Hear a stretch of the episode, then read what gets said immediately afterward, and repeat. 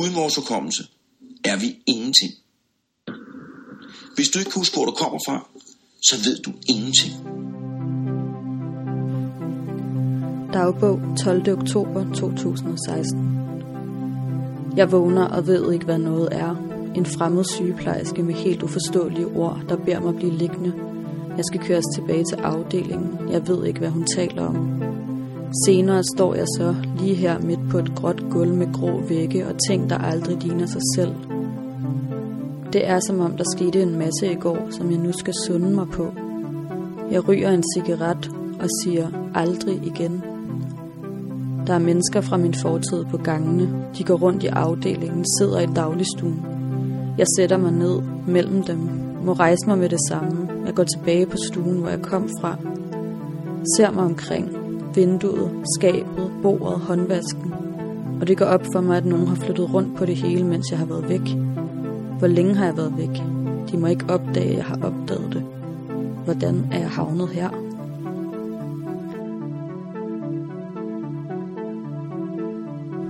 Og man er næsten altid gennemsigtig, og man er altid overrasket, for ofte bliver man helt i tvivl om hospitalsårene overhovedet er virkelige, om de har fundet sted, om det ikke er noget, man har opdigtet.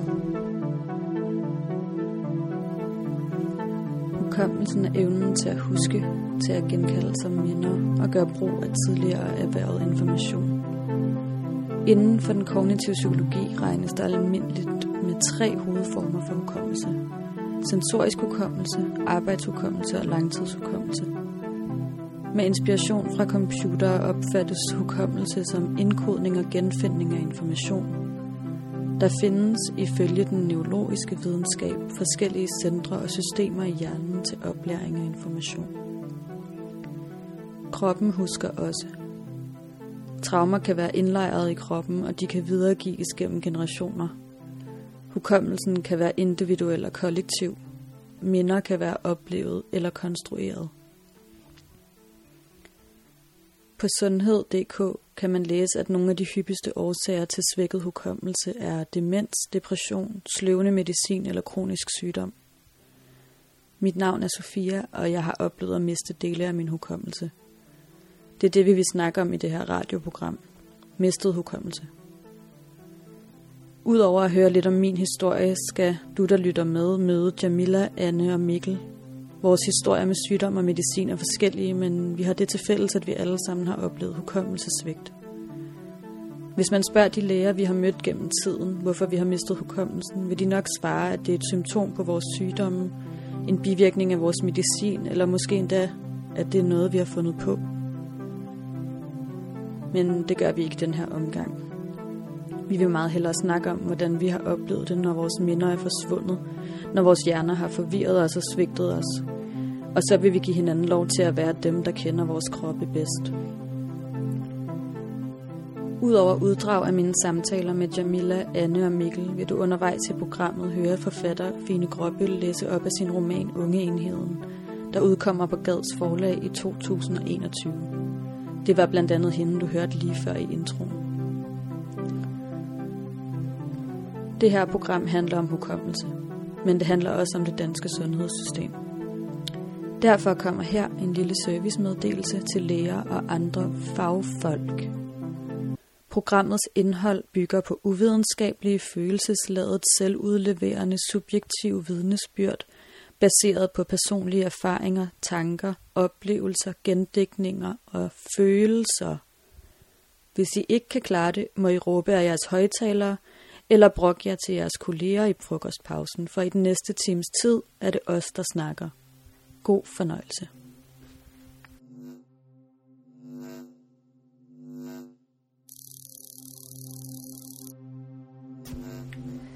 Jeg planlagde at hækle et tørklæde.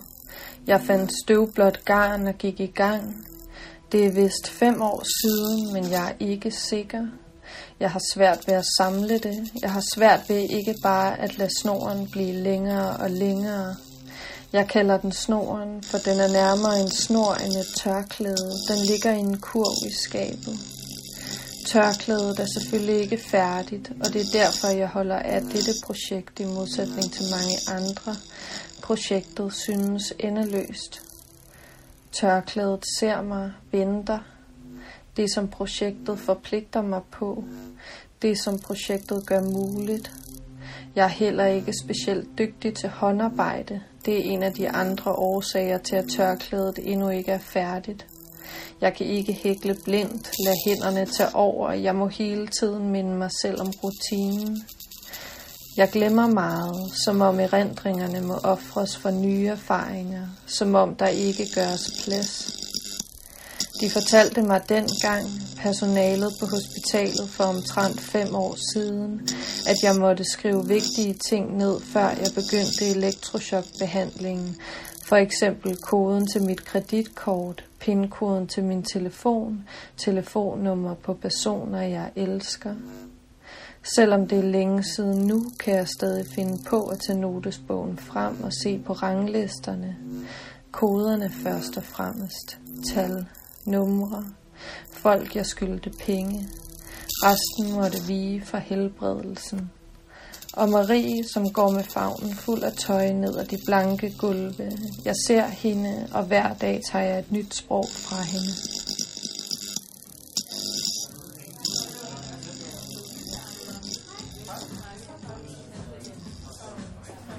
Oktober 2019 det er aften, og jeg er på arbejde på en restaurant i København, hvor jeg har arbejdet nogle måneder. En af dem der, hvor råvarerne er årstidsbestemte, vinene er naturlige, uden overflødigheder, og hvor man kan få en sofistikeret og smagfuld brændert op og køre på en bund af sjællandske sankninger og lokale grøntsager i forskellige tilberedninger. Jeg har arbejdet på et par stykker af den slags steder efterhånden.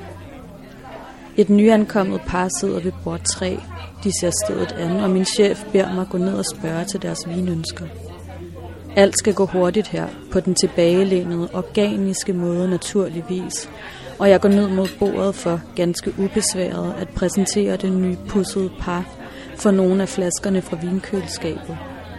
Jeg sørger for lynhurtigt og særdeles naturligt at læse det lille notepapir, jeg har placeret bag baren, inden jeg bevæger mig ud på gulvet med den der helt rigtige glidende gang, så jeg ikke bryder den intime stemning af nordisk gourmet-hygge. Da jeg anstrengt smilende byder velkommen og spørger, om der er interesse for lidt vin til maden, har jeg glemt alt, hvad der stod på den lille lap papir. Druerne, områderne, macerationstiderne, alt. Sådan fortsætter det hele aftenen og alle de følgende aftener. Efter de fleste vagter, og når jeg er lettet op, fordi det er overstået, fordi min chef og mine kolleger ikke opdagede, at der er noget helt galt op i hjernen på mig, fordi det kun var gæsterne, der måske gik derfra med et indtryk af, at jeg er lidt langsom i optrækket, lidt doven, måske endda bare lidt dum. Efter nogle vagter tager jeg hjem og græder, fordi jeg er bange. Fordi jeg føler, at der er nogen, der er i gang med at spise min hjerne.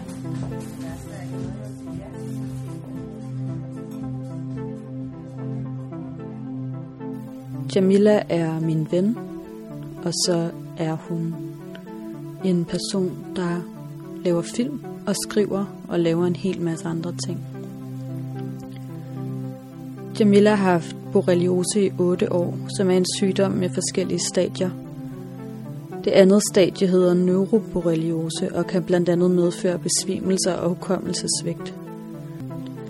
Borreliose er i Jamilas tilfælde kronisk, men for nylig oplevede hun igen at få en infektion med borrelia. Jeg tror, min hjerne har altid været det, som jeg sådan er mest stolt over, eller det der med at gøre ting og huske ting og læse og sådan være meget akademisk interesseret og sådan noget. Øhm, også bare at vide, hvad man har gjort. Eller sådan at vide, hvem sine venner er. Og sådan. Altså det, som var mest uhyggeligt for mig i den periode, var ikke kun det der med, at jeg sådan her glemt mange faktum, eller sådan, at jeg har glemt meget af den her periode, har jeg ligesom glemt, men at jeg kunne møde en person rigtig mange gange, uden at vide, hvem de var. Øhm, eller vide, hvad de hedder og sådan noget. Og det synes jeg sådan er, det er meget hårdt, når det påvirker en sådan der nærkontakt med folk. Øhm, ja, og kan gøre det lidt svært også bagefter at stifte relationer, fordi man ikke sådan kan helt finde ud af, hvordan man gør det med hukommelsen. Eller mm. Det bliver lidt svært at stole på sig selv, når man ikke helt kan huske ting rigtigt. Altså det har taget virkelig, virkelig lang tid. Det har taget virkelig lang tid at træne det op. Og jeg har været i rehabilitation indtil sidste år. Ja, nu har jeg så fået det igen. Så der ved jeg ikke helt, hvad der kommer til at ske. Mm. Men det er jo sjovt med de her frygt forbundet til hukommelse eller sådan noget, fordi det er sådan en meget konkret og meget relaterbar frygt, tror jeg mange har. Altså sådan, hvordan, altså når vi vokser op, og vi lærer om Alzheimer og så dementia og sådan noget, det har altid været sådan det værste, det værste tænkeligt, jeg overhovedet kunne tænke mig kunne ske. Ja, sådan tror jeg, der er mange, der har det. Ja, og så har, altså, så har man jo en mild form af det, eller en eller anden form af det. Ja. Det er jo altså, det, er det, vi sidder og snakker om. Mm. så det er også meget let at falde ind i den der frygt, fordi der er jo også de her narrativer, man har hørt rigtig meget om. Øhm, ja. Men jeg har jo også haft meget med det der, som jeg, ligesom jeg fortalte dig lidt om sidst. Altså det der med, at det gør meget svært at tro på min egen virkelighed. Både i forhold til det der med sådan, at man ikke ved, hvad man har sagt. Og man ikke ved, om nogen har sagt noget til en, men det gør det også lidt svært at vide sådan her. Hvis nogen siger noget til mig, sådan, har de virkelig sagt det, eller har de ikke sagt det? Mm. Øhm, fordi meget sådan, det gør det nogle gange lidt svært at skelne, hvad der er virkeligt og hvad der ikke er. Øhm, og det tror jeg både, eller sådan, noget af det, sådan, den fase, jeg jo var i, hvor jeg jo ville besvime hele tiden, så vil jeg jo drømme, og min drømme og min realitet vil sådan meshe sammen. Jamila har rigtig tit måtte kæmpe for at blive taget seriøst af læger og andet sundhedspersonale. Det startede allerede dengang hun fik en borrelia-infektion første gang, hvor de læger, hun talte med, ikke ville anerkende, at hun var syg. For Jamila er det ikke bare ubehageligt, når hun oplever hukommelsesudfordringer. Det er også et potentielt symptom på, at sygdommen er på vej ind i et nyt stadie. Derfor er det vigtigt, at hun er opmærksom på det, så hun kan reagere og gå til lægen. Nu hvor hun igen har fået borrelia, har hun haft det samme oplevelser med læger, der ikke tager hende alvorligt. Og en sagde blandt andet til hende, da hun mødte op til konsultation for at gøre opmærksom på sine symptomer. Nu skal du lige lægge følelserne til side og fokusere på realiteterne. Jeg kan ikke engang huske, hvor lang tid det tog mig at blive diagnostiseret. Og igen nu også, da jeg skulle til lægen, hvor han heller ikke troede på mig. Øhm, så det med at få at vide sådan der, du kender ikke din egen krop, du kender ikke din egen realitet, og det får man bare at vide igen og igen og igen og igen og igen. Øhm, og når de så til sidst er sådan her, Gud, du skal indlægges med det samme, det er virkelig alvorligt. Hvordan er det lige pludselig sket, hvor man er sådan her? Men det er ikke lige pludselig sket. Sådan, jeg har været her og besøgt jer virkelig mange gange, øh, hvor jeg har sagt nej. Og det tror jeg også er sådan, selvom man kan være meget sådan der anti-autoritet og anti-institutioner og alle de her ting, og vide de her ting teoretisk, men når du er derude, og der er en autoritet eller en institution, der siger, du har ikke ret, du kender ikke dig selv, så tror man jo også lidt på det. Altså, og der er jo meget den der tro på, at man ikke kender sin egen krop, og man ikke kender sig selv. Øhm, ja, også det der med, at man hukommelsen, en del af det, en del af sygdommen er jo, at man mister sin hukommelse, og så bliver man udspurgt omkring det, og så kan man ikke svare på nogle af spørgsmålene, fordi man har mistet sin hukommelse. Hvor det også bare er sådan en absurd, sådan vicious cycle. Øhm, ja, og der er alle mulige ting, man skal tænke over det i. Altså man skal performe på alle mulige måder.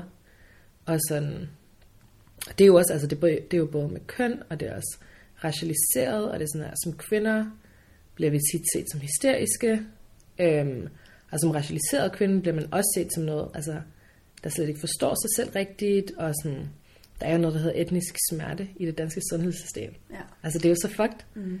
Øhm, så der er bare et helt andet forhold til, hvordan man skal være. Og sådan. Jeg har tit, altså hvis jeg skal ind til sygehuset, så vælger jeg mit tøj der, dagen før. Og er sådan her, det er ikke etnisk. Det kan jeg godt tage på. Altså jeg har mange ting, hvor jeg bare sådan siger til mig selv, det er for etnisk det her. Det går ikke. Du ser for foreign ud. Du skal performe rigtig dansk. Og sådan børster mit hår på en bestemt måde, så det ikke krøller særlig meget. Og sådan alle de her ting. Og også bare sådan i forhold til racisme og sådan noget, også hvis man kigger på et dansk kontekst. Altså sådan, det er jo også sådan hukommelse og hukommelsestab ud fra Danmarks perspektiv, altså sådan syvende største slave handelsland i verden, og er bare sådan her, blup, vi har aldrig haft noget at gøre med racisme, og den der kollektive hukommelsestab, den, den gør det jo også virkelig svært for racialiserede personer at snakke ud nu. Øhm, og så hvis man selv har hukommelsesproblemer, gør det jo også svært, at man er sådan her, nej, men jeg har altså oplevet det her, hvor nogen er sådan, nej, det har du da ikke.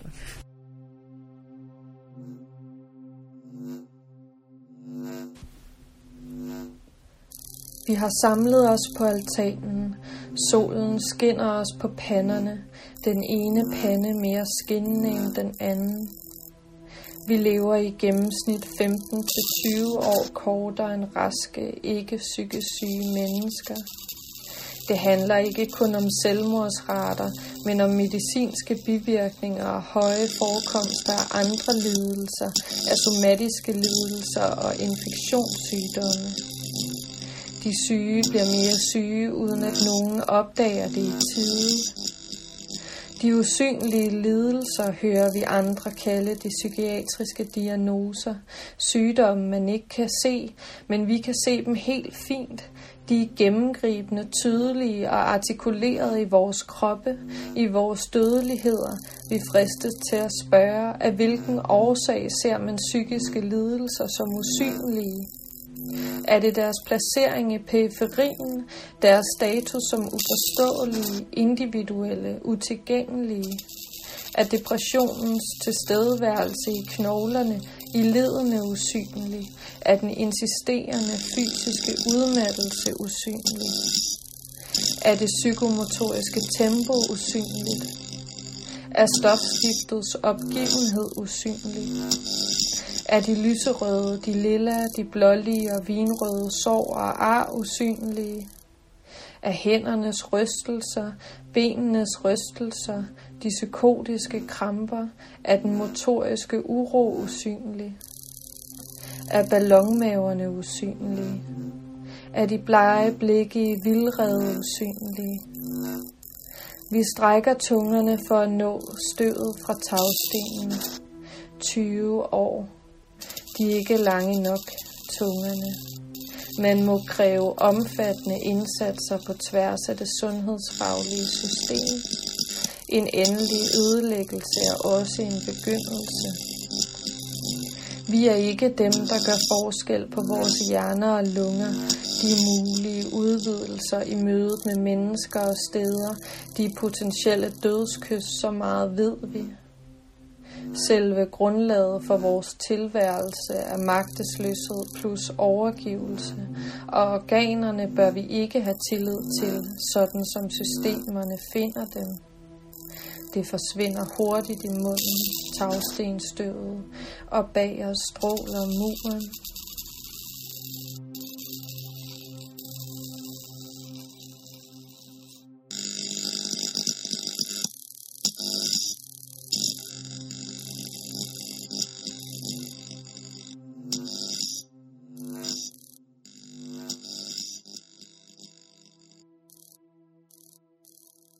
December 2015.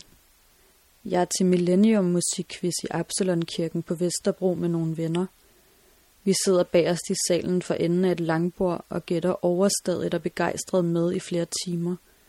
Det er spørgsmål om musik fra min barndom og tidlige ungdom. Det er MTV alene derhjemme og Ghetto Blaster på basketbanen i Hans Tavsensparken. Jeg har altid været god til at huske sangtekster. De sidder ligesom bare fast.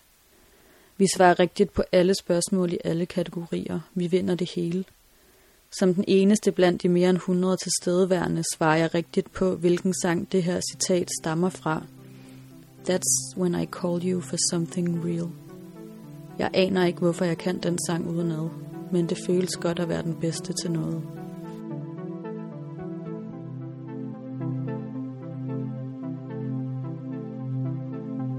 Anne har også husket rigtig meget musik i sit liv. Som 18-årig var hun Årslev Musikskoles eneste elev på kirkeåret. Fyns Stifttidende besøgte hende i 2004, og i artiklen står der blandt andet. Hun kunne ikke ramme pedalerne ordentligt, så midt i Bachs præludium i B-dur smed organisten skoene. Anne ligner måske ikke den typiske kirkeorganist, men evnerne er der, forsikrer hendes lærer, og Anne satte sig på at gøre en karriere ud af kirkemusikken. På billedet øverst i artiklen kan man se en ung kvinde med sort hår, sorte lædersmykker og sorte lakerede negle, med hænderne på årets tangenter og øjnene rettet mod et opslået nodehæfte. I dag er hun 35 år og har været patient i det danske sundhedssystem i mere end 16 år, hvor hun er blevet behandlet og medicineret inden for psykiatrien indtil hun blev diagnostiseret med epilepsi. Jeg besøgte hende en formiddag i hendes lille lejlighed på Frederiksberg, efter vi havde fundet hinanden på Instagram. Ja, altså jeg har lagt mærke til, at øh, hvis jeg prøver at tænke tilbage, så øh, i forhold til, øh, hvor jeg var øh, barn, der, øh, der havde jeg ekstremt god hukommelse. Jeg øh, kunne øh, spille klaver og kunne huske øh, altså, utrolig meget øh, øh, klaverstykker udenad. Jeg kunne øh, have dyb koncentration og havde øh, var meget god til sådan nogle ting. Øh, kunne virkelig, virkelig huske mange ting. Men øh, efter jeg er kommet i medicinsk behandling og har været under det, så øh, har jeg glemt virkelig meget. Jeg har fået svært ved at huske ting. Jeg har så svært ved at koncentrere mig. Øh, der er mange år i mit liv, der er glemt. Det er ikke kun folks navne, jeg har svært ved at huske. Det, er også, øh, det kan også være ord. Altså, jeg kan mærke, at mit sprog er også blevet dårligere. Jeg kan have virkelig svært ved at huske ord, og så det kan være, at jeg går i stå i en sætning. Jeg synes også, det kan være hårdt, hvis øh, der er mange mennesker, der sætter dårlig hukommelse. Så kan det være, at de sætter det lidt i samme bog, som at man ikke hører efter. Og det, det synes jeg godt kan være hårdt. Fordi det er bestemt ikke det samme. Men jeg ved, at lige meget hvem man er som person, så er der meget, meget få ting, som man aldrig glemmer. Da jeg var barn, der havde øh, i øh, vores køleskab, der havde øh, mine forældre, de havde en, øh, en ostekasse, en plastkasse, hvor øh, de gemte meget, meget stærke oste i. Og jeg, min lille søster og jeg, vi, var, vi havde næsten en form for angst over for den her.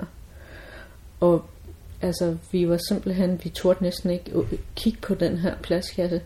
Og vi glemmer den ikke. Altså, det, og det har givet et eller andet. Altså, når jeg bare ser plastkasser, der ligner det, så vender det her minde bare tilbage. Og det er det der med, at det kan vække en eller anden form for sanse. Altså simpelthen lugtsansen, men også synsansen, fordi jeg kan bare se det der for mig. Og jeg kan også på en eller anden måde, der, der er simpelthen nogle ting, der bare vækker noget i mig. Og det er jo sjovt, at efter så mange år, så, så sidder den bare. Og der er også, øh, der ved jeg, at alle mennesker, de har noget, og det er noget, man ikke kan, øh, kan flygte fra nu. Den her er ikke så slem, men der er simpelthen, der er nogle ting, og lige meget, om man prøver at glemme dem, så kan man ikke glemme dem. Og det er jo en form for hukommelse. Og det er jo lidt, kan man sige, modsat af at tabe hukommelse. Så er der de her ting, som bare sidder fast. Jeg har så også en, og det, øh, der har jeg i mit tøjskab, øh, jeg har et par zebrastribet øh, øh, gamasjer. Jeg tror, det er størrelse 34 må det være.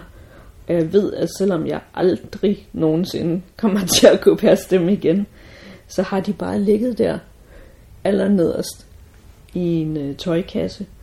Og det må være 20 år, de har ligget der. Men jeg kan simpelthen ikke smide de bukser ud.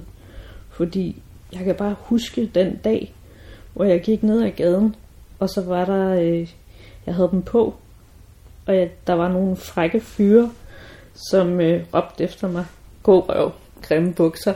Og hver eneste gang, jeg bare ser de her bukser, altså, så får jeg verdens største smil, fordi jeg bare kan huske den følelse, jeg havde. Så det er ligegyldigt, om jeg bliver 70 år, eller hvor gammel jeg bliver. De bukser, de ryger bare ikke ud. Jeg bliver så glad, når jeg ser dem. Og det kan være, at folk, de må synes, jeg er lidt underlig. Men det er fuldstændig ligegyldigt. Fordi jeg får den bedste følelse, når jeg ser de bukser. Så må det simpelthen være god røv, selvom at det er størrelse 34. Og det er fuldstændig ligegyldigt. Men for mig, så skaber det en eller anden form for glæde. Bare ved at kigge på dem. Og det er altså også en form for hukommelse. Det er også bare noget, der sidder fast. Og jeg tænker, at i forhold til, hvor mange år, der er glemt, og hvor mange ting, der er glemt, så må man simpelthen prøve at huske på de der gode ting også. Når vi øh, skal prøve at vende blikket mod, at øh, al den øh, medicin, som øh, medicinalbehandling, som øh, jeg har fået gennem tiden, og øh, hvilken effekt jeg tror, det har haft på min hukommelse, så synes jeg, der er rigtig mange læger, der måske har taget lidt for lidt på tingene. Og det synes jeg stadigvæk, de gør. Og det er også, hvad jeg ligesom fornemmer, når jeg taler med andre patienter. At måske man kan føle sig lidt som en form for altså øh, prøvedruk, vil jeg næsten sige, fordi jeg tænker sådan lidt, hvis der er et præparat, der ikke har virket, så er de simpelthen bare sagt, når virker det ikke, jamen ved du hvad, så prøver vi bare det næste. I forhold til hukommelse, så er der det med, at folk sætter det i bås, som jeg tidligere har nævnt, med simpelthen og ikke at høre efter. Og hvis man ligesom får det at vide som en voksen person, så bliver man lidt, kan man godt føle sig lidt som om man bliver, handlet, bliver behandlet som et lille barn. Og det er bestemt ikke sjovt. Og jeg gør mange ting for at prøve at hjælpe mig selv i dagligdagen. Jeg har nogle noteslister, jeg bruger.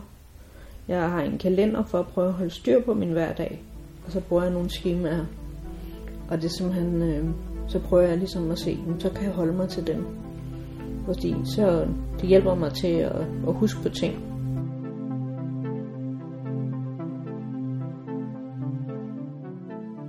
Da jeg var barn, der var det, gav det mig virkelig, virkelig meget glæde at spille musik. Øhm, og jeg gjorde det af lyst, og jeg gjorde det, øh, fordi det gav mig glæde i hverdagen. Men da jeg så, jeg ligesom fik planer om, okay, det her, det kan være, det skal være min levevej. Jeg havde det som et studiejob i gymnasiet. Øhm, og så gik jeg, så tog jeg ligesom, eller gik i gang med en organistuddannelse. Men så var det som om, at det ligesom, da det ligesom skulle være min levevej, så forsvandt den her glæde ved musikken, fordi lige pludselig var det ikke for sjov mere. Så glæden ved musik, den forsvandt. Og så mistede jeg simpelthen al lysten til at spille, og jeg måtte holde en pause i mange år, før jeg fik den her glæde tilbage. Og nu spiller jeg igen, men det er kun for sjov. Og det er på et langt lavere niveau, men sådan er det bare. Jeg spiller, og jeg spiller en gang imellem, men det gør ikke noget. Og hvis der er fejl, jamen så er der fejl. Men da jeg gik på den uddannelse, der var der ikke plads til fejl. Der var, der var simpelthen ikke plads til, at jeg spillede en eneste fejl. Og problemet er, at hvis man ikke husker særlig godt, så kan alt bare ikke være perfekt. Man kan ikke huske alt. Der kommer til at være fejl. Og der begyndte det simpelthen at, øh, at komme de her fejl, fordi jeg begyndte at miste hukommelse. Nu spiller jeg for sjov, og det kan være, at der er fejl, men jeg fortsætter bare, fordi så kan jeg spille et stykke musik færdig, Og det giver mig glæde, og jeg behøver ikke tænke over, jeg behøver ikke stoppe op og tænke, nej, det altså, hvorfor gjorde du det? Altså, jeg spiller for sjov, og det giver mig en glæde. Jeg spiller øh, rigtig, rigtig meget Elton John, og det, øh, det lidt sjove var faktisk, at øh, selv da jeg spillede kirkeorgel, så spillede jeg faktisk Elton John på kirkeorgel. Og det, øh, det gjorde jeg selvfølgelig ikke under gudstjenester. Men det gjorde jeg da altså og øvede mig. Så, så det var meget underholdende. Så det var mest for mig selv.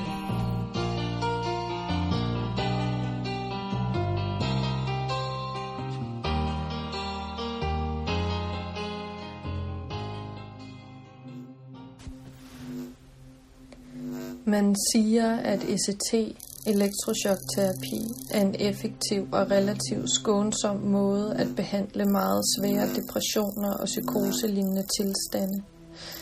Det bliver aldrig foreslået som noget af det første, men i stedet som en god mulighed til patienter, hvor medicinen har ingen eller meget lille effekt. En sidste udvej kunne man kalde det. Det gør man dog sjældent. Det virker for dramatisk. Det er forskelligt, hvor meget ECT man giver patienten. Det er også forskelligt, om man giver flere gange i løbet af et par måneder, eller om man giver en gang om måneden i en længere periode. Mig? Jeg modtog omkring 25 ECT-behandlinger tre dage om ugen i et par måneder som 18-årig, men jeg husker ikke det præcise tal. Der er mange ting, jeg ikke husker fra den periode.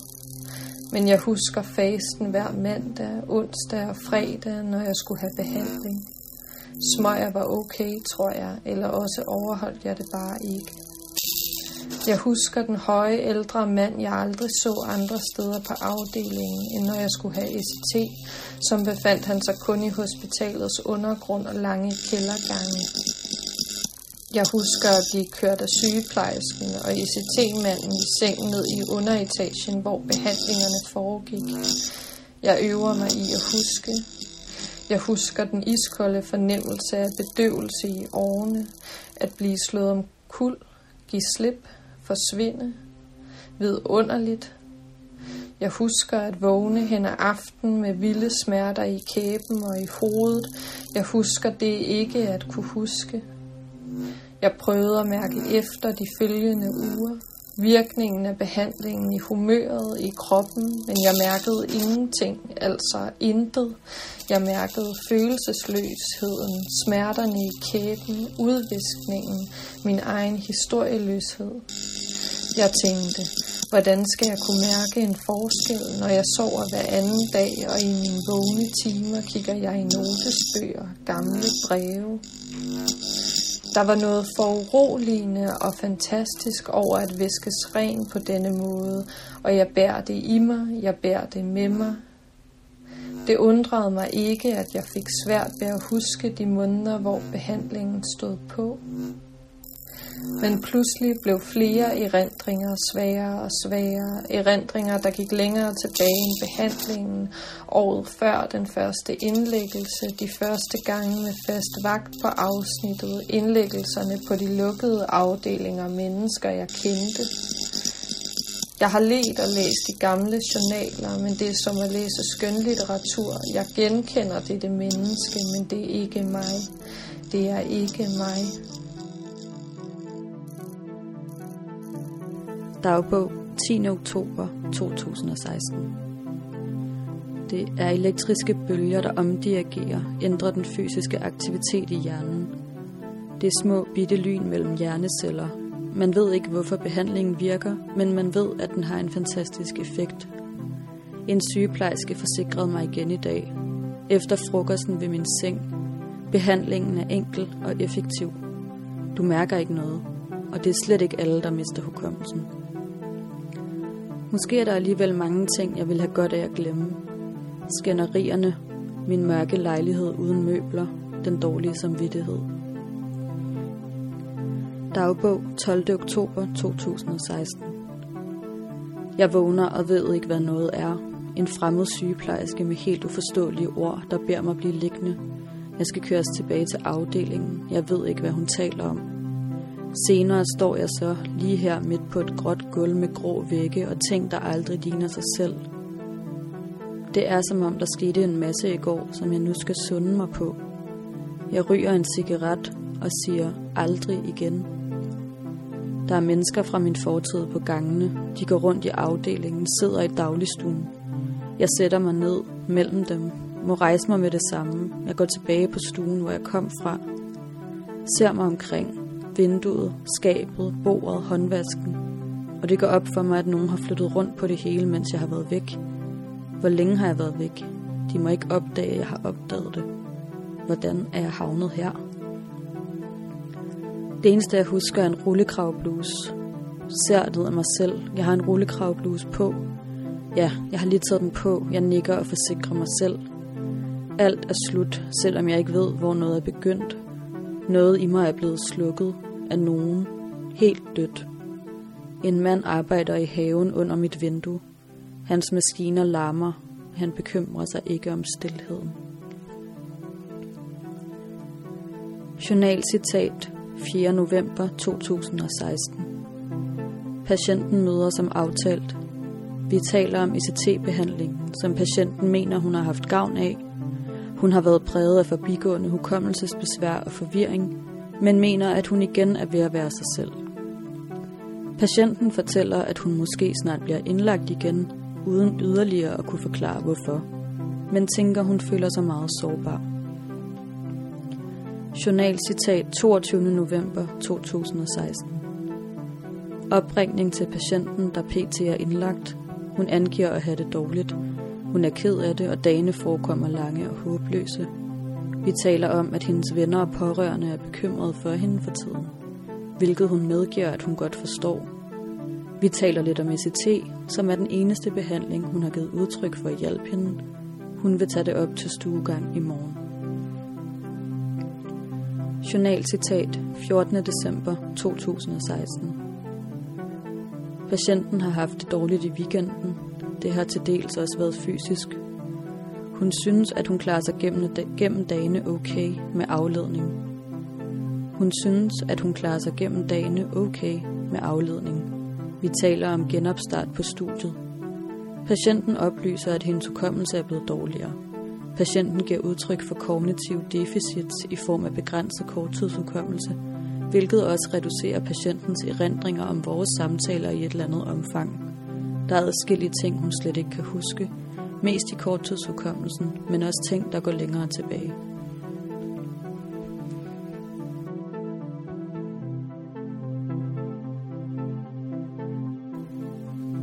ECT er en behandlingsform, der benyttes i psykiatrien. Den er også kendt som elektrochokbehandling. Region Hovedstaden har udarbejdet en pjæse om selve behandlingen, som jeg måske har fået, jeg husker det ikke. I den står der blandt andet. ACT-behandling er en sikker og effektiv behandlingsform ved visse former for svære psykiske sygdomme. ECT er en meget velafprøvet metode, og der gives ca. 2.000 serier af ECT-behandlinger om året i Danmark. Behandlingen foregår ved, at der påføres en svag elektrisk strøm til hovedbunden. Gennem elektroder i tændingerne får man tilført elektrisk strøm i et kort øjeblik. Dette udløser en krampe i hjernen. Krampen varer i under et minut, og den muskelafslappende medicin gør, at det kun giver mindre rystelser i kroppen. Man er under fuld bedøvelse og oplever deraf ingen smerter eller ubehag under behandlingen. Nogle patienter oplever problemer med at huske, såkaldte hukommelsesproblemer. Der kan være en effekt på både korttids- og langtidshukommelsen.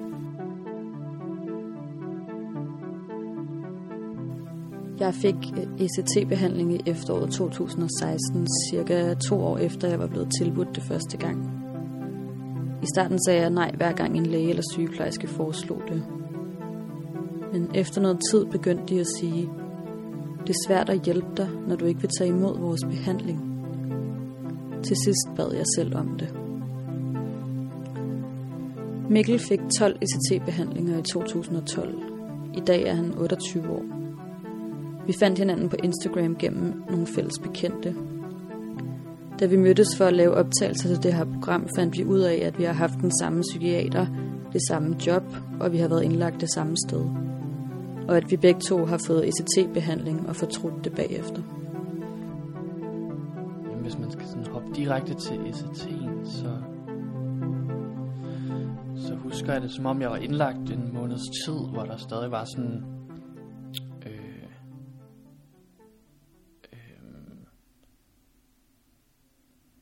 der var i hvert fald, kan jeg se i journalerne, et, sådan et, et håb om, at, at øh, det var hurtigt arbejde, og jeg skulle sådan rimelig hurtigt neutraliseres. Jeg kan se, de har skrevet, øh, de har skrevet at målet er at få en tilbage i den neutrale stemningsleje, og de skynder en til to uger. Øhm, og den her tid, kan jeg huske, jeg er sådan virkelig bare apatisk øhm, og deprimeret.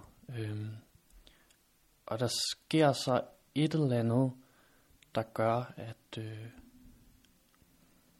at øh, det går yderligere ned ad bakke. Øh, og når jeg læser min journal igen, så, så er det sådan helt vildt at se, hvordan det sådan er en, en eskalering. Øh, jeg kan se i journalen, at, at jeg udbliver fra morgengymnastik og morgenmøde, og at jeg også skulle have haft en, den første psykologsamtale den dag.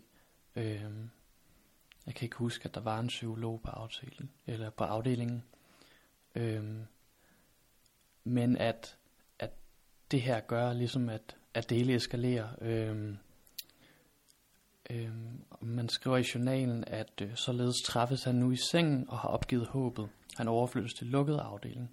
Og dagen efter, der får jeg den første ECT-behandling. Øh, øhm, så den her udeblivelse øh, bliver ligesom vejen ind i det her. Ikke? Og jeg kan ikke, øh, jeg kan ikke huske snakken om det. Øh, jeg kan ikke huske, øh, jeg kan ikke huske, øh, jeg har sagt, sagt ja til det.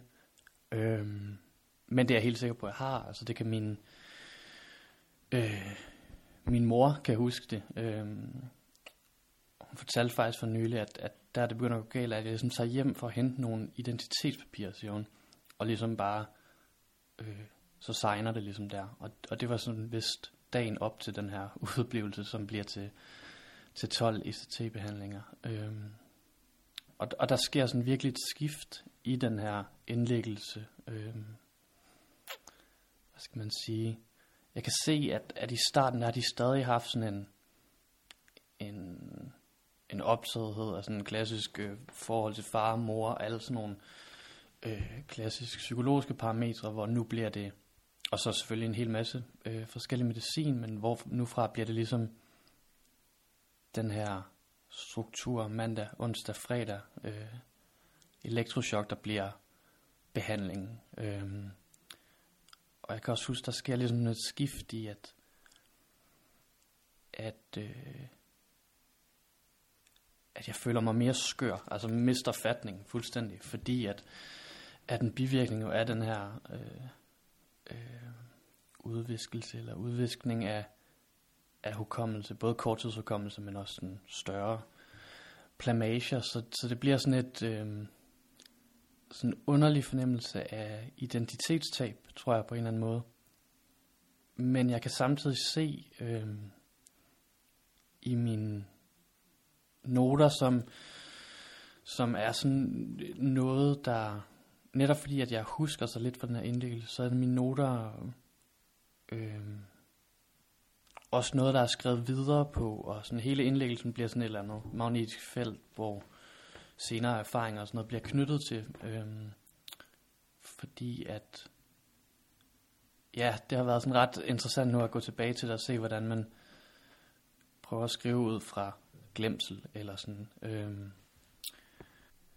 altså en, en del af depressionen, tror jeg også var, og i høj grad også en hæftig medicinering, var, at jeg sådan, øh, altså jeg havde da helvede til at være apatisk, men jeg var også fastlåst i en tilstand, som der på en eller anden måde, på godt eller ondt, blev, blev lysnet op for, på en eller anden måde. Øhm, og samtidig var jeg sådan, øhm,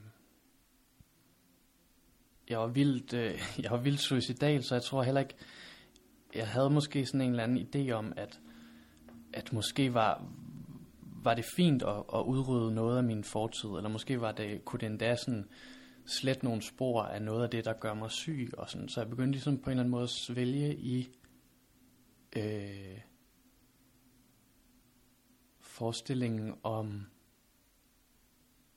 at sådan et, et selvtab på en eller anden måde også kunne, kunne åbne op for nogle nye muligheder, ikke? Eller, eller en, øh, nogle, hvad skal man sige, sådan helt øh, eksperimenter i, hvordan man så kan, kan leve, eller sådan.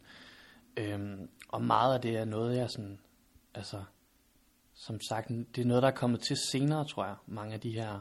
Men der er ligesom de her små fragmenter og notater, jeg har lavet, hvor, hvor jeg kan se, at det er noget, jeg sådan er optaget af. Øhm, jeg kan se, at jeg sådan er optaget af af strøm virkelig meget, og hvad det kan, og hvad det gør, og strømme i vandet, og strømme, og jeg kan virkelig se, at jeg sådan har læst efter det hos andre, og øhm, ja, og det tror jeg lidt hænger sammen med det her med, at jeg siger, at, at der blev virkelig sådan øh, rodet op i nogle ting, og jeg følte mig sådan, jeg følte mig sgu ret skør efter det her, fordi at jeg ikke kunne, kunne genkende mig selv, og, og, og så startede den her tanke om, okay, men, men skal jeg finde tilbage til mig selv, ikke? eller sådan, øh, hvor det der lange, hårde træk med morgengymnastik og morgenmøder og skemaer og sådan noget, det var ligesom om, det var ikke så vigtigt mere, eller det, det blev sådan lagt lidt til side. Nu lod man på en eller anden måde den der strøm gøre arbejdet. Øh, men samtidig så, så er det interessant det er jo ved det, at, at jeg husker det stort set ikke. Så,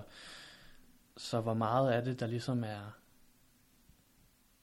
lagret i kroppen og kommer frem senere, og hvor meget af det, der er fantasi, hvor meget af det, der er øh, minder, det, sådan, det synes jeg er ret... Øh, det er uhyggeligt, men det er også meget interessant på en eller anden måde. Øh, at det ligesom er store dele af mit liv, der er i sådan nogle reminiscenser, eller sådan nogle drømme, traume, billeder. Øh, øh, og netop, som jeg siger, i, ud fra det der sådan meget deprimerede sted, der tror jeg ligesom, at jeg, at jeg havde den, den fornemmelse af, at, at det er fint, hvis det bare forsvinder. Men jeg kan også mærke, at sådan de senere år er jeg begyndt at være interesseret i at genskabe noget af det, eller ikke nødvendigvis genskabe, men, men skabe noget ud af det. Det er vel også noget med på en eller anden måde at acceptere, at man ikke kan huske samtidig med, at der er bare et eller andet meget angstfyldt ved det, synes jeg. Og det har der faktisk været, det har der faktisk været helt fra starten af, at jeg begyndte at, at kunne mærke det der med, at jeg ikke kunne huske ting. Og det tror jeg på en eller anden måde også måske sådan bunder i, at både i forbindelse med at have været syg og stadig være syg en gang imellem, at jeg ikke rigtig føler, at jeg har så meget sådan at, at holde mig til i mig selv på en eller anden måde. Altså, der er ikke sådan rigtig noget, der ligesom er en, en, en fast og sikker øh, sådan bestanddel i mig selv, som jeg sådan hele tiden kan vende tilbage til. Og det har jeg jo tænkt over her i løbet af den sidste uges tid, om det ligesom også det, der gør det ekstra svært at føle, at jeg ikke kan huske noget. Fordi jeg, jeg bliver i tvivl, om jeg så har noget. Ja, altså, altså jeg kan virkelig godt genkende det der med angsten i det, at, at ikke at kunne huske noget, eller man kan få den der tvang, så er der, er der et eller andet håndgribeligt at holde fast i mig, eller sådan at, øhm, og hvis man tænker, at hukommelse også er identitet på en eller anden måde, så er det jo vildt svært, og det er vildt. Øh, ja, altså mens, mens jeg var indlagt og fik ICT-behandling, der, der kunne jeg ligesom bare flyde rundt i det her tomrum, eller sådan og tænke, nå jo, men det kan være, der kommer nogle nye åbninger ud af den her, alle de minder, eller sådan noget, der er efterladt ned i den her kælder, men, men det bliver først virkelig svært, når man sådan kommer ud igen, og bliver konfronteret med, hvad man ikke kan huske, og forsøger at, at at spille med, eller skjule, at, at der er ting, der bare er forsvundet, eller blive konfronteret med andres fortællinger om en, som man ikke længere kan genkende måske. Øhm, ja. Og det har jeg også tænkt meget over her, efter vi snakkede om at lave det her. Øh, at der på den ene side er den der angst over, øh, at noget forsvinder fra en. Øh, jeg tror så bare på, der er også gået ret mange år, men jeg er ligesom insisteret på også, at, øh, at øh, opgive og forsøge at fastholde noget, jeg alligevel ikke kan huske, og så i stedet prøve at ligesom konfrontere den følelse, og, og skabe nogle minder ud fra dem, øh, som ikke nødvendigvis behøver at være sådan korrekte, eller fordi det, det kan jeg ikke, øh, det kan jeg ikke, øh, hvor der står objektivt, PT, fremstår hemmet og hypomimisk. Umiddelbart ingen psykotiske tegn, men forekommer svært forstemt. Kontakten er rimelig, han er forholdsvis pæn og soneret og fremstår som nogenlunde normalt begavet. Umiddelbart orienteret i tid, sted og egne data, dog præget af spottom og kategorisk bearbejdning. Målet er at få bragt ham tilbage i en neutral fase så hurtigt som muligt, skønner 1 til to uger øh, at jeg har virkelig, og det er jo igen, hvad jeg kommer til senere og sådan noget, men, men jeg har virkelig sådan forsøgt at give mening til hele den her øh, behandling, som der jo ikke rigtig er nogen, der kan forklare, hvorfor virker. Øh, og, og ja, som sagt, været meget knyttet til, at måske kunne bivirkning, altså en, et hukommelsestab, være, være en fin ting. Øh, men det er måske også skabt ud for et ret destruktivt sted. Men, men jeg kan se, at at senere er det blevet sådan en helt... Øh, altså det er blevet sådan ret meget sådan en fantasiverden, fordi det er sgu, altså du bliver hentet i din seng, du bliver kørt ned i gangene, øh, bliver kørt ned i en kælder, du faster, altså der er sådan, jeg kan se mange steder, hvor jeg har skrevet om det, der bliver det sådan et nærmest sådan mytologisk landskab, og, og det har jeg måske haft brug for, for at give det en eller anden mening. Der står, øh, PT spørger til hukommelsesfunktionen, der stadigvæk er lederet. Øhm, og det faldt jeg over igen nu her, og jeg ved ikke, hvad det betyder. Jeg slog det op, og, og så bare den her kontrast mellem, at, at det bliver sådan lidt faret væk, øhm, og så slår jeg det op, og det øh, lederet betyder at gøre skade på noget, så det ikke længere er helt øh, eller så godt som nyt, eller beskade en ydre eller indre lemestil ved påvirkning udefra. Øh, der er en hel række beslægtede ord i sådan en ordbogsopslag, som hedder øh, skamfere, molestrere, invalidere, redbrække, lemlæste, nedbryde, underminere, sønderlemme, sønderrive, opløse, splindre, sønderflænge, kvæste, destruere, til indegøre, parentes ved voldig eller uforsigtig adfærd. Øhm, og jeg ved egentlig ikke, hvad jeg vil sige med det, men det var bare en, det var vildt at læse. Altså, øhm, hvordan der på den ene side er sådan en, øh, en ret sådan let omgang med, hvad det er for en behandling, og øh, at jo, det med hukommelsen er en bivirkning, men den, den vender tilbage, og, og sådan, øhm, men, men hvor, hvor stort et indgreb det alligevel er. Øhm. Efter jeg havde fået ECT-behandling, så gik der en måned eller to, og så kan jeg bare se, at, at jeg har ændret mig på den måde, at altså i alle sygdomsperioder har jeg været mere eller mindre selvdestruktiv. Men efter det, der kommer der bare nogle år, hvor det ligesom er på et helt andet niveau. Altså hvor det er som om, at jeg måske jeg får sådan en fornemmelse af, at jeg går rundt med en følelse af, at der ikke rigtig er noget at redde på en eller anden måde.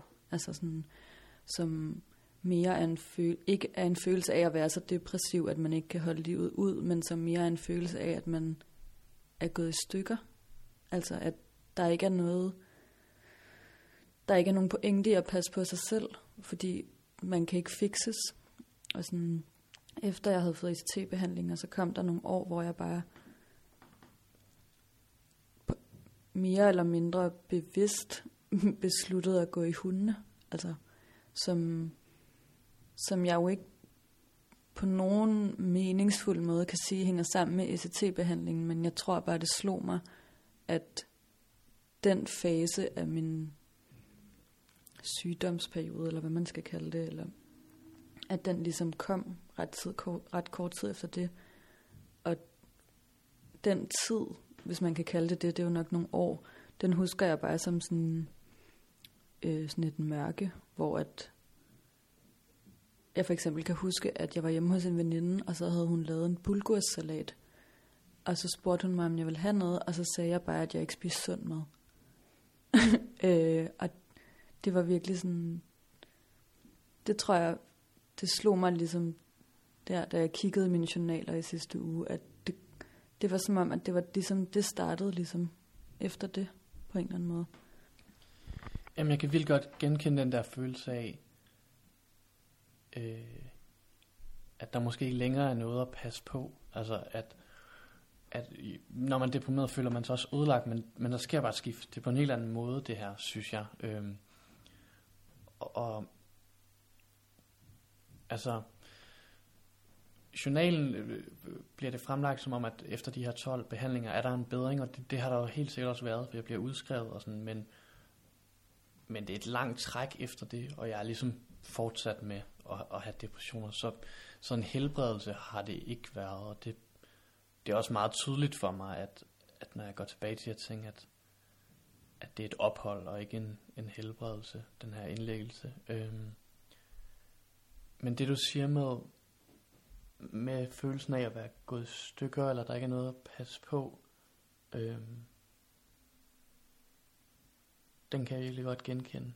Øh, men den her, øh, altså, lyder også lidt som om, altså den her tomhed, eller sådan noget, den, den er speciel, og den var sådan virkelig presserende i, i årene efter. Det kan jeg godt genkende. Øhm, hvor jeg også døjede rigtig meget med øh, korttidshukommelsen og, og koncentrationen og sådan noget, ikke? men hvor man ofte får at vide, at det er også sygdom, eller det er også medicin, og det er ikke sikkert, at det er behandling og sådan, men der er helt klart et skift. Og at sige, nu er, måske har jeg bare vendet mig til det, eller måske er det, har det lappet sig selv lidt, men, men jeg tænker ikke så meget over, at min sådan korttidsforkommelse er, er medtaget mere efter, nu er det gået 7-8 år siden, jeg modtog de behandlinger, men, men der er stadigvæk kæmpestore plamager af mit liv, altså både øh, indlæggelsen og lige før og lige efter, men også ting langt tidligere tilbage, som er, som er forsvundet, og som jeg ikke tænker kommer igen. At, altså jeg, jeg har et notat, hvor, hvor det ligesom, hvor jeg beskriver på en eller anden måde, at, at den her overlæge, som står for selve udføre indgrebet, jeg kalder ham chokmesteren, øh, men at han sådan smalltalker og siger sådan, kender du, øh, kender du digteren Paul Celan, og sådan, kender du ham?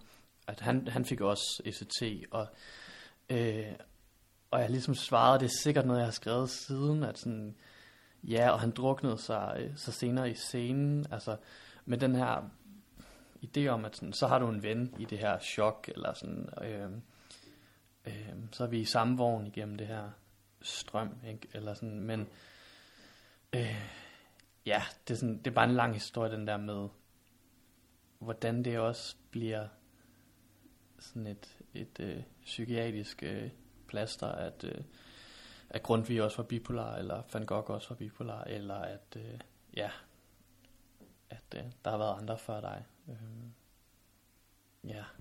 Ja, det var... Øh, det var der også engang en sygeplejerske, der prøvede at øh, overtale mig til øh, at læse en bog, som hun tænkte helt sikkert kunne hjælpe mig rigtig meget. Øh, som var øh, Maria Hirses selvbiografi, som hun tænkte, at øh, den kunne jeg sikkert få helt vildt meget ud af, fordi hun var sådan en ung kvinde, der havde det haft det rigtig, rigtig svært. Øh, men jeg skulle bare vide, at hun faktisk havde fået det rigtig, rigtig godt. Så derfor så tænkte hun, at, at øh, det var bare en knaldgod idé, hvis jeg ligesom læste hendes selvbiografi. Ja. Som jeg for øvrigt læste, da jeg var 11, tror jeg. Og jeg synes, var jeg super, super god. Men jeg har ikke fået den læst igen efterfølgende. Dog.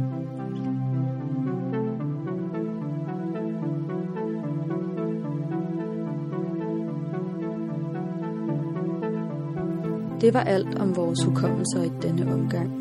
Tak fordi I lyttede. Det betyder enormt meget for os. Og til det der sundhedssystem, kunne jeg bare godt lige tænke mig at sige. Altså, hvis I fortæller os, at vores hukommelsesbesvær skyldes vores sygdomme, vores medicin, vores fantasi, kan I så ikke også fortælle os, hvorfor vi skal have endnu mere behandling, mere medicin? Og så kan I måske samtidig også oplyse os om, hvorfor I er ligeglade med os. Hvorfor I bruger al den tid på at bebrejde noget andet for vores tabte minder og manglende kognitive funktioner, i stedet for at hjælpe os med at huske, bekymre jer om vores neurologiske helbred, sige til os, at I godt forstår, det er utryg måde at findes på. Og så kunne I eventuelt også lige, mens I er i gang, sætte jer ned og tænke over, om I ikke kunne overtales til at tro på os, når vi taler, lyt efter med omhu, når vi taler, udvis en eller anden form for ydmyghed, når vi taler om vores egne kroppe.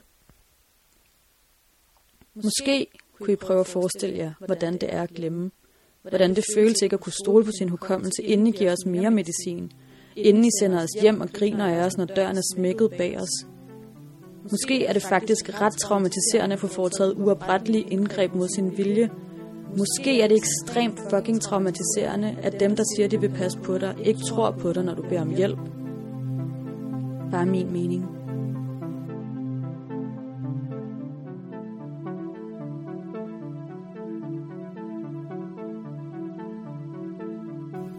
Du har lyttet til et radioprogram, som er mig, Jamila, Anne, Mikkel og Fine. Til jer vil jeg gerne sige tak for jeres ord og jeres styrke, og så bare generelt tak for jer. Programmet er redigeret, skrevet og klippet af mig selv, Sofia. Undervejs har jeg fået hjælp af Fahir, og musikken har jeg lavet i samarbejde med N Atlas. Tak fordi I lyttede.